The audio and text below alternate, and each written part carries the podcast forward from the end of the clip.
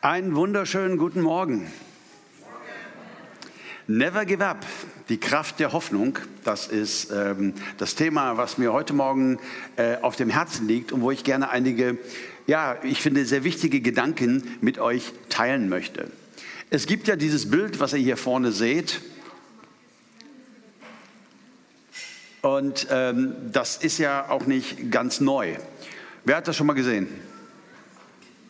Oh, doch nicht alle, okay. Aber dieses Bild ist doch klasse, ne? Never give up. Also gib niemals auf, äh, hör nicht auf zu kämpfen, halt fest. Und ähm, ja, ich fand, wenn man so bei Facebook ist und bei den verschiedenen anderen Anbietern, Leute posten ja so ein Zeugs, ne? Äh, auch so kurze Sprüche und manche sind gut und manche sind sehr flach. Und in der richtigen Situation können manche sogar prophetisch sein. Auf einmal so ein, so ein flacher Spruch, aber es passt gerade so bei dir rein, dass es dich äh, total anspricht. Also ich kannte den schon eine Weile, fand den auch ganz nett. Und dann war ich in Nepal und habe in Kathmandu eine Organisation besorgt, äh, besucht, die heißt Nepal Matri Griha. Und ähm, die unterstütze ich auch seitdem und äh, im Kampf gegen Menschenhandel, besonders was Kinder betrifft. Und die haben eine Schule dort in Kathmandu für Kinder, die sich keine Schule leisten können. Kinder in den Slums, die sehr gerne dann Opfer von Menschenhandel werden und dann in indischen Bordellen äh, landen. Und die geben denen eine Ausbildung, weil nur Bildung wirklich Hoffnung ist. Nur Bildung ist Hoffnung, nicht verschleppt zu werden und nicht in Armut zu leben. Und was ich total super fand bei dieser Schule, Sie sind eine integrative Schule. Ich wusste gar nicht, dass es das Wort in Nepal gibt. Sie nehmen behinderte Kinder auf und Sie machen ganz viel mit Physiotherapie und so. Und ihr Lieben, äh, Nepal gehört zu den 20 ärmsten Ländern der Welt und ein schwer behindertes Kind landet normalerweise im Fluss so zu 95 Prozent. Ja, das geht nicht auch noch, wenn du ein paar Kinder hast, die irgendwie satt zu kriegen und äh, äh, so. Ne? Äh, und diese Schule öffnet sich und da an der Mauer sah ich dieses Bild. Und auf einmal, ganz ehrlich, hatte ich Pipi in den Augen habe gedacht, boah, diese armen Menschen, diese Slums, dieses wirklich erbärmliche Leben, was hier auf einem wartet. Und das ist, was sie diesen Schülern sagen. Gib niemals auf, wie der Frosch, der dem Storch den Hals zuhält. Und auf einmal bekam dieser Spruch, war überhaupt nicht flach für mich, äh, sondern auf einmal hat er mich ganz tief berührt und habe gedacht, ja, genau das ist die Message. Ja, Hoffnung und niemals aufgeben. Ich habe mir mal so Gedanken gemacht, auch philosophisch, was genau meinen wir eigentlich mit Hoffnung? Was, was genau ist denn das? Und möchte mal so zwei, drei Aspekte mit euch äh, kurz teilen. Das erste ist eine dynamische Hoffnung.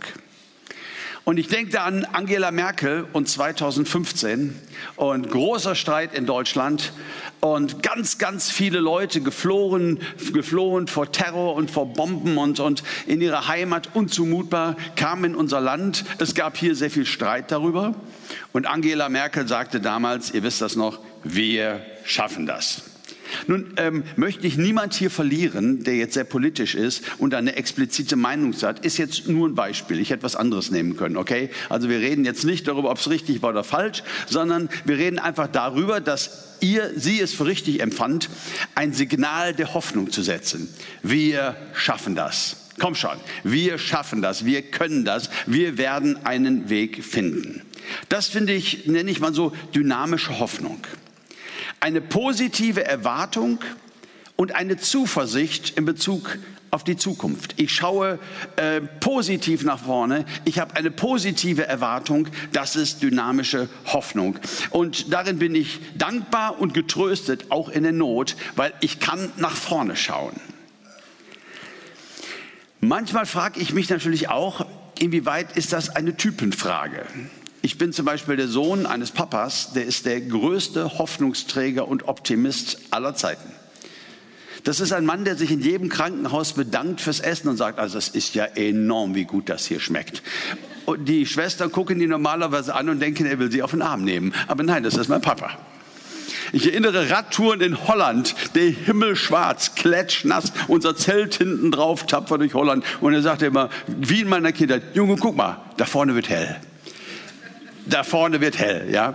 Äh, also ein unfassbar positiver, hoffnungsvoller Mensch, aber nicht jetzt ähm, allein aufgrund seines Glaubens, sondern ähm, ist ein bisschen auch so eine Typenfrage. Ne? Also der ist so Zeit seines Lebens gewesen.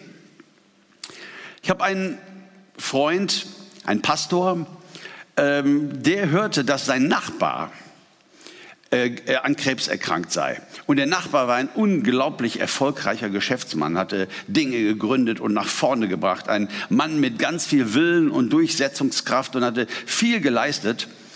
Aber das hat ihn jetzt mein Freund betroffen gemacht. Und so geht er dann im Garten an den Zaun, weil er den Nachbarn dort sieht. Und er sagt, guten Tag, Herr so und so.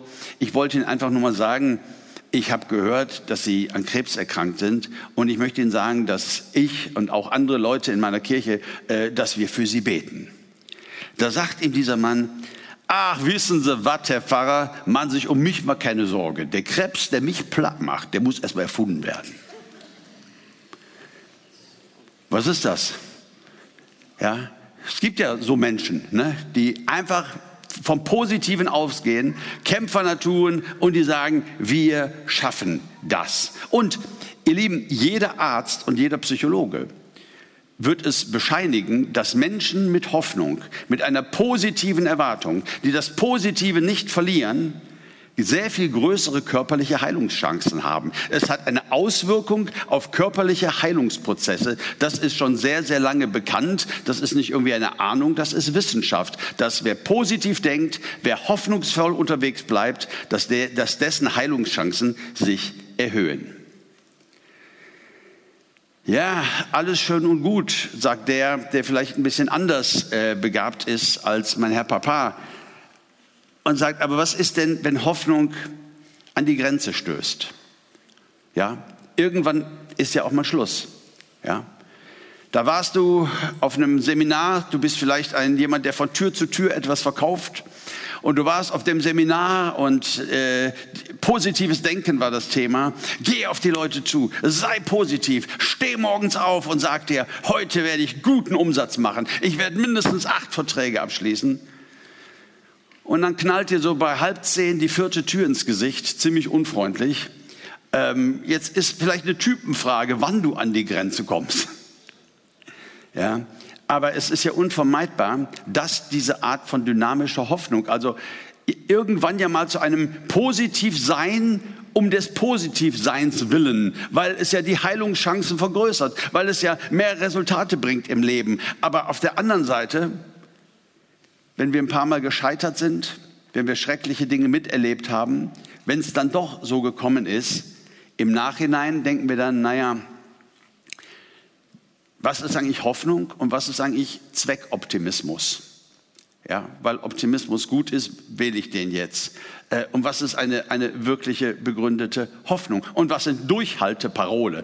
Wir schaffen das, könnte eine Durchhalteparole sein, äh, um uns noch bei der Stange zu halten. Aber was ist am Ende, wenn wir es nicht schaffen? Was ist am Ende, wenn wir merken, wir werden abberufen in die Ewigkeit und wir werden nicht geheilt werden? Äh, was ist am Ende, wenn die Firma doch den Bach runtergeht, weil sich äh, Dinge verändert haben? Und ähm, was ist dann? Das vielleicht unromantischste Zitat der Menschheitsgeschichte, finde ich, ist von Alexander Grala, deutscher Mathematiker, klar. Und der sagt, die Hoffnung stirbt zuletzt, aber sie stirbt. Das äh, hat mich nachdenklich gemacht, denn auch ich habe in meinem Leben solche Dinge erlebt, wo ich gehofft und geglaubt und, und so. Und am Ende ist es dann doch ganz anders gewesen. Also was ist denn Hoffnung? Eine dynamische Hoffnung. Ist das so wie ein Segel, wo der Wind rein kann, aber wenn der Wind dann alle ist, dann ist eben Flaute. Und dann bringt dir das auch nichts mehr. Ich habe eine zweite Definition von Hoffnung gefunden und die finde ich so genial. Das hat mich total angesprochen. Und ich weiß nicht, wer von euch sich noch an Václav Havel erinnert. Habe euch mal sein Bild mitgebracht. Václav Havel.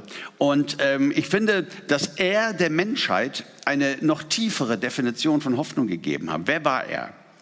Václav kämpft gegen die Diktatur in der Tschechoslowakei damals. Und das war gefährlich.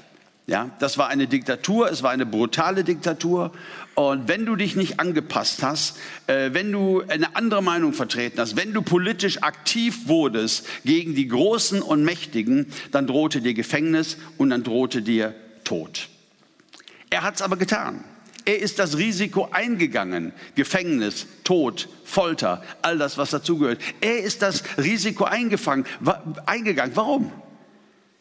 Weil er die Hoffnung hatte, wir schaffen das. Ich bin mir ganz, ganz sicher, ich kann das System ändern. Ich bin mir ganz, ganz sicher, ich werde nicht im Gefängnis sterben. Ich werde nicht hingerichtet. Ich werde, ich bin mir ganz, ganz sicher, wir schaffen das. Ich habe Hoffnung. Nun, er hatte Hoffnung und er hat dort alles geändert, aber es war ja nicht klar, dass das passieren würde. Es war ja eine sehr reelle Gefahr, dass alles umsonst sein könnte und er sein Leben verliert und sich gar nichts ändert. Und dann dieses Zitat, was ich unfassbar gut finde. Watzel hat gesagt, Hoffnung ist nicht die Überzeugung, dass etwas gut ausgeht, sondern die Gewissheit, dass etwas Sinn hat, egal wie es ausgeht. Und so neben diesem Bild der dynamischen Hoffnung, das ich ja richtig gut finde und, und, und das ich ja unterstützen möchte, positiv sein, wir schaffen das, nach vorne schauen, ähm, gepaart mit dieser tieferen Hoffnung, die irgendwo die Sinnfrage stellt. Das heißt, wenn Václav Havel bei seinen Bemühungen umgebracht worden wäre, dann wäre vielleicht sein letzter Satz gewesen, ich habe das Richtige getan. Das ist die Hoffnung. Die Hoffnung ganz eng geknüpft an die Sinnfrage, ich habe das Richtige getan. Und wisst ihr ganz ehrlich, wenn ich an so viel Leid und Unrecht in dieser Welt denke, was wäre, wenn Menschen diese Art von Hoffnung suchen würden? Meine Hoffnung liegt darin, dass ich das Richtige getan habe. Es ist ja oft so, wenn wir über Armutsbekämpfung sprechen, äh, wenn wir über äh, die vielen Dinge sprechen in dieser Welt, die so ungerecht sind, dass 10 Prozent der Menschen 90 Prozent der Nahrungsmittel und Ressourcen in sich hineinstopfen äh, und dann noch ganz groß, großmütig ein bisschen Geld zusammenlegen für einen Teller Suppe vielleicht äh, in anderen Teilen der Welt. Wenn wir uns das alles mal so angucken, da kommt ja ganz schnell dieses Gefühl der Überforderung. Ja, Uwe, aber... Pff, ich bin ja nur Teil dieses Systems. Was soll ich denn machen? Ja, selbst wenn ich mein halbes Gehalt weggeben würde, was ja ich nicht mehr leisten kann, dann wäre ich auf der Straße. Äh, was, könnt ihr die bitte nehmen? Das ist äh, nicht so erbaulich für mich. Dankeschön. Ähm, ja. Ähm, selbst wenn ich das täte, ähm, wem wird das denn was bringen? Es ist ja alles nur ein Tropfen auf dem heißen Stein. Ich kann doch nicht sagen, ich fange jetzt an zu spenden, alles wird gut, die Welt wird sich ändern, die äh, Armen werden nicht mehr arm sein, die ganze Welt, ich habe einen Dauerauftrag gemacht, 10 Euro. Nein, viele machen diesen Dauerauftrag und ganz viele andere Dinge, auch beim Einkaufen, eben nicht wegen diesem lähmenden Gefühl, Tropfen auf dem heißen Stein.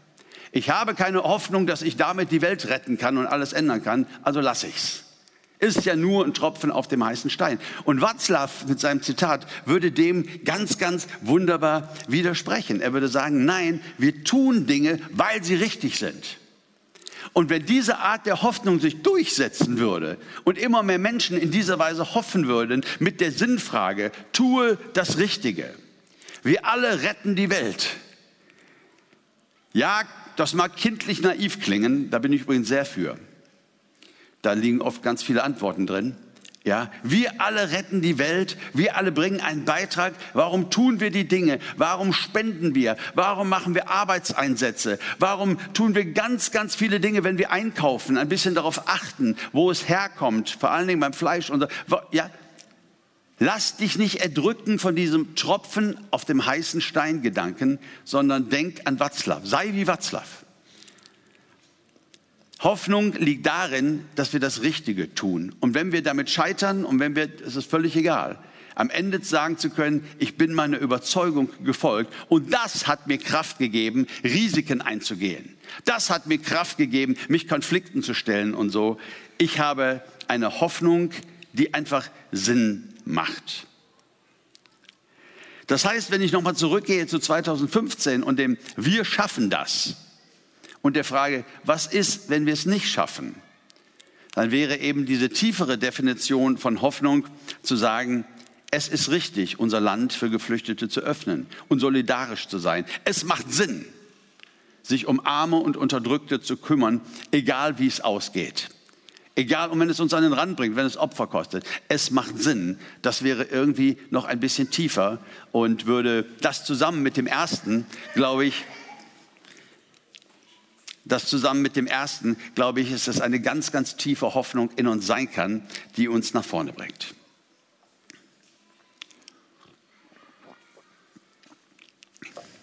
Ich habe aber noch eine dritte Definition und ähm, die hat mich auch sehr tief berührt und die finde ich auch ganz großartig. Und die bekommen wir von dem Apostel Petrus und er beschreibt es in 1. Petrus 1 von Vers 3. Dort sagt er, gelobt sei Gott, der uns aufgrund seiner großen Barmherzigkeit ein neues Leben geschenkt hat. Eine lebendige Hoffnung durch die Auferstehung Jesu Christi aus den Toten.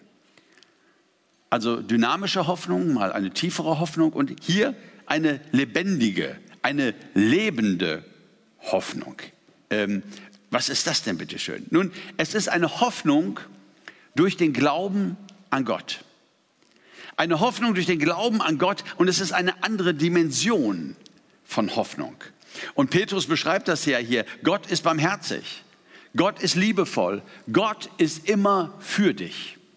Das darfst du wissen. Das ist, was die Bibel lehrt. Und jeder, der dir als Christ oder Prediger oder Pfaffe jeglicher Art was anderes sagt, ähm, der täuscht sich. Gott liebt dich. Er ist interessiert an dir. Er ist barmherzig, er sieht dein Leid, er sieht deine Kämpfe. Wir haben vorhin gesungen, du kennst meine wunden Punkte, du siehst meinen blinden Fleck. Ja, all das sieht er. Und mit all dem, was mich ausmacht, auch mit deinem schlimmsten Geheimnis, was keiner kennt, er aber sehr wohl, liebt er dich wie keine andere Person im Universum. Gott ist absolut für dich. Und er will uns ein neues Leben schenken, das so heißt es ja hier, kein, ein neues Leben geschenkt hat, eine lebendige Hoffnung. Das heißt, die Qualität dieses neuen Lebens liegt darin, eine lebendige Hoffnung zu haben. Was heißt denn das? Gibt es denn auch tote Hoffnung? Naja, vielleicht so ein bisschen die dynamische. Wenn viele Enttäuschungen und wir stehen dann vor dem Scherbenhaufen, dann haben wir vielleicht eine tote Hoffnung noch, ein schlaffes Segel, was da hängt. Aber hier reden wir von einer lebendigen Hoffnung und zwar in zweierlei Weise. Erstens ist sie lebendig, weil sie über dieses Leben hinausgeht. Das heißt, egal, ob wir Erfolg haben oder auch mal scheitern. Egal, ob alles wunderbar ist oder wir vor einem Chaos und vor einem Scherbenhaufen stehen. Egal, ob die Heilung einsetzt und es uns besser geht oder wir uns damit auseinandersetzen, uns verabschieden zu müssen äh, von dieser Welt. Wir haben eine lebendige Hoffnung, weil sie über dieses Leben hinausgeht. Weil wir wissen, alles, was wir in diesem Leben auf die Beine stellen und was wir erleben dürfen, was uns glücklich macht, was uns unglücklich gemacht hat, all das ist nicht alles, sondern all das ist Teil eines Lebens, das wir in Ewigkeit weiterleben dürfen. Ja?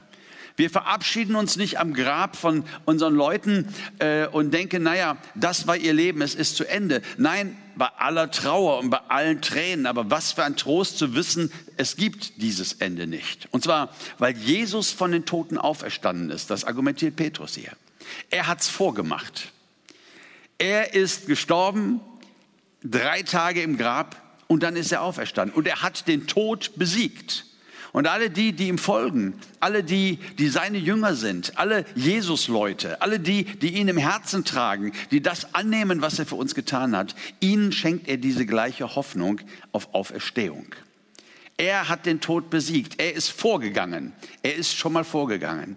Er hat äh, das getan unter großen Opfern und schenkt es den Menschen, eine lebendige Hoffnung zu haben über dieses Leben hinaus. Also das finde ich ganz, ganz stark. Ein Apostel im Neuen Testament, der kommentiert das und äh, ich finde, der rastet so ein bisschen aus. Der der ärgert jetzt den Tod, ja, also ne, führt ihn so ein bisschen vor, Todmobbing, ich weiß nicht, ob es sowas gibt. Er sagt in 1. Korinther 15, Vers 54, das Leben hat den Tod überwunden. Tod, wo ist dein Sieg? Tod, wo bleibt nun deine Macht? Nein, der Tod, diese endgültige Macht, wie wir sie manchmal empfinden, sie ist nicht mehr die endgültige Macht. Wir haben eine lebendige Hoffnung. Es ist übrigens historisch gesichert und das äh, finde ich toll, dass wir nicht nur so von Bibel und von Glauben, sondern es ist historisch gesichert. Mehr als 500 Augenzeugen gibt es äh, im, nach der Auferstehung Jesu, die ihn gesehen haben. Also das ist keine vage Hoffnung, das ist nicht ein schönes Märchen, es ist eine Tatsache. Jesus Christus ist von den Toten auferstanden und möchte allen wegen seiner Liebe, wegen seiner Barmherzigkeit dieses ewige Leben schenken. Aber es gibt noch eine zweite Dimension, die ich mit lebendiger Hoffnung verbinde, nämlich lebendige Hoffnung habe ich auch darin, dass ich mit Jesus jetzt und hier verbunden sein darf. Ich darf mit Jesus unterwegs sein. Also es ist nicht nur ähm, ja im Himmel und da soll es besser werden. Das ist ein guter Trost. Ja, das stimmt. Nein, es ist auch ein sinnvolles Leben hier an der Seite Jesus, Jesu. Eine lebendige Hoffnung. Jesus ist unsere Hoffnung und er lebt. Er ist unsere Hoffnung und er lebt. Und deshalb ist es dann eine lebendige Hoffnung. Er spricht zu uns. Er gibt uns Kraft. Viele bezeugen, dass er eingegriffen hat in ihrem Leben, in großen Notsituationen, dass sie mit Jesus gesprochen haben, vielleicht mit anderen Christen zusammengebetet haben und dass er eingegriffen hat und dass er etwas verändert hat. Menschen kamen zu Jesus ähm, mit großen Problemen, mit Alkoholismus, mit anderen Sachen, die in ihrem Leben furchtbar schiefgelaufen sind. Und sie fanden auf einmal Befreiung. Sie fanden einen neuen Weg. Sie waren unterwegs mit Jesus und an seiner Hand. Er ist die lebendige Hoffnung. Jesus hat seinen Leuten versprochen in Matthäus 28, Vers 20. Er hat gesagt, auf eins könnt ihr euch jetzt schon verlassen. Ich werde immer bei euch sein und euch nie mehr verlassen egal zu welcher Zeit. Wie wunderschön ist das, oder? Das nenne ich lebendige Hoffnung. Auf eins könnt ihr euch jetzt schon verlassen, hier und jetzt in diesem Leben. Ich werde immer bei euch sein und euch nie mehr verlassen, egal zu welcher Zeit. Er ist da für die, die ihn suchen, für die, die ihn aufnehmen. Er ist da und er ist immer gut für ein Wunder. Nun sind ja Wunder nicht so verfügbar, äh, sonst wären sie keine Wunder. Also wenn einer Kopfschmerzen hat und der nimmt dann eine Aspirin und dann sind die weg, dann schreibt er kein Buch darüber, wie ich das Wunder Gottes erlebte. Ich muss euch was erzählen, sondern es ist ein Wunder, ist ja nur ein Wunder, solange wir es nicht erklären können. Ne? Äh, aber Gott wirkt ja in unterschiedlichster Art und Weise. Aber dass er auch Wunder tun kann, also Dinge, die wir nicht oder noch nicht verstehen, bis zum letzten Moment, wenn die Ärzte die Hoffnung aufgegeben haben, das lässt eben auch die Hoffnung nicht zu einem Zweckoptimismus verkommen.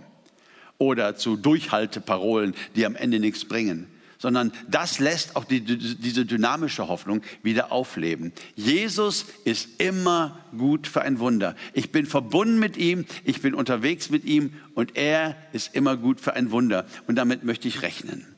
Monika Meinder, eine Schweizer Lyrikerin, die viele schlaue Sachen gesagt hat, hat unter anderem gesagt, der Hoffnung wirst du erst beraubt, wenn du nicht mehr an Wunder glaubst.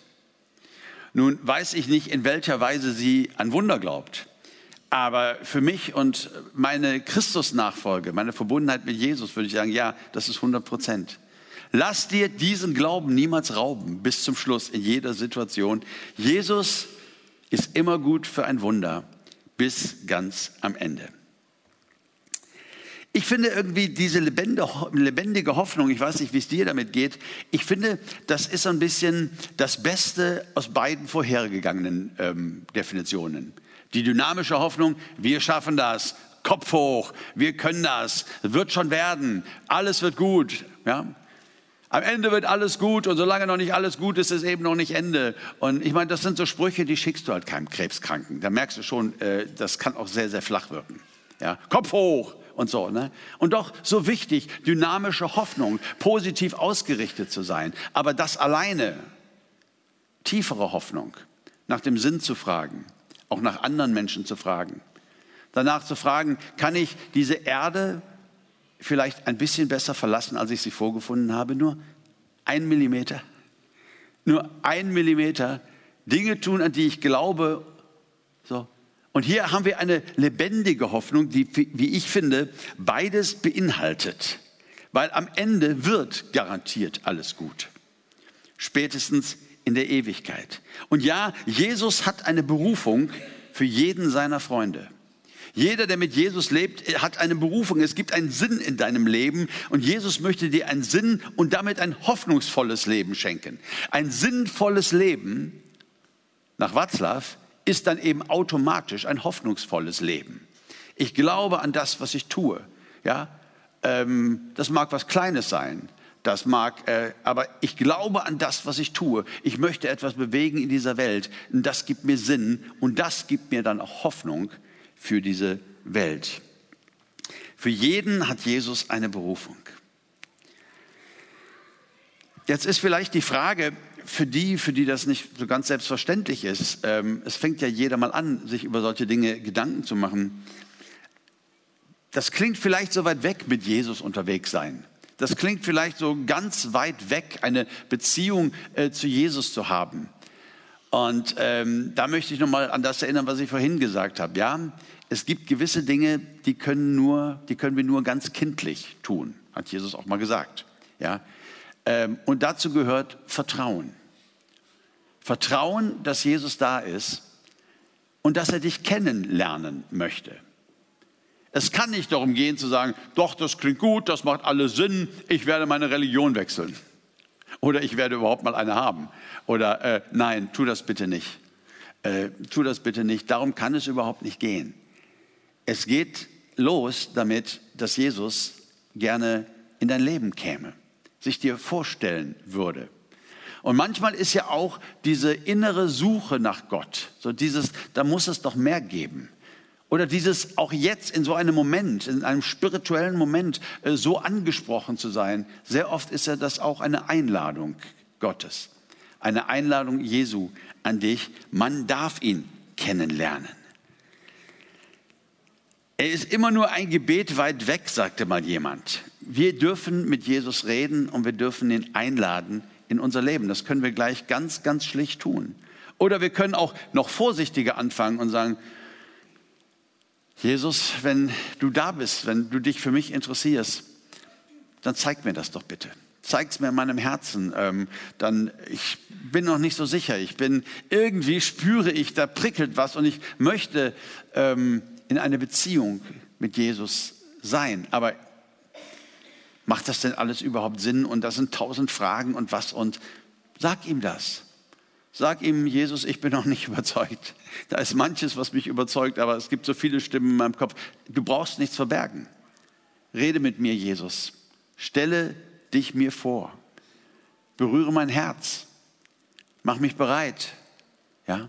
Und ich glaube, dass Jesus dieses Gebet beantworten wird.